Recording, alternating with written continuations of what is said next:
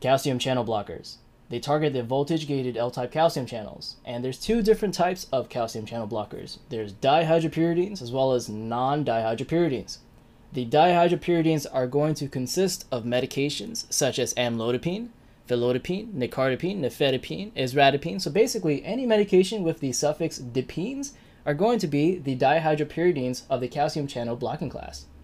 So, what makes dihydropyridines different from non-dihydropyridines? Dihydropyridines are going to block those L-type calcium channels, but in the smooth muscle, while the non-dihydropyridines are going to block those L-type calcium channels again, but in the cardiac muscle.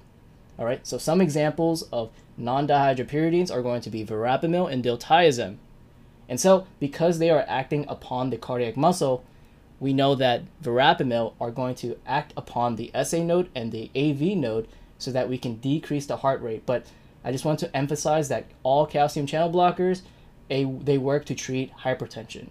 Okay, and calcium channel blockers also can treat stable angina. Now let's talk more about dihydropyridines.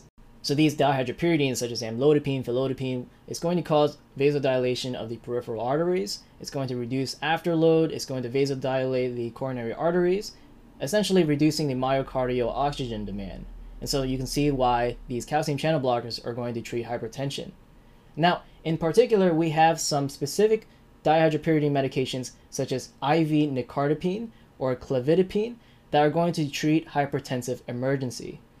And also looking at another dihydropyridine such as nifedipine, it's going to treat hypertension in pregnancy or postpartum individuals. It's important to keep in mind that to treat Raynaud's syndrome, we can either use nifedipine or amlodipine. Now, looking into subarachnoid hemorrhages, actually, nimodipine can prevent those vasospasms after a subarachnoid hemorrhage, and what nimodipine would do is vasodilate those cerebral vessels. Let's move back to non-dihydropyridines. They have antiarrhythmic properties and that they would help with atrial fibrillation as well as atrial flutter. Now, in particular, we have verapamil that can be used as a migraine prophylaxis. Let's look at adverse effects. So, dihydropyridines can cause lightheadedness, headaches, flushing, peripheral edema, and in particular, dihydropyridines can cause reflex tachycardia that is especially caused by nifedipine.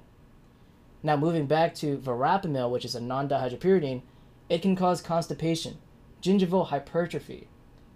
And if we look at the, the I guess, the, the adverse effect of all calcium channel blockers, it can worsen heart failure due to hypotension, so hypo-O tension, and can increase sympathetic activity as well.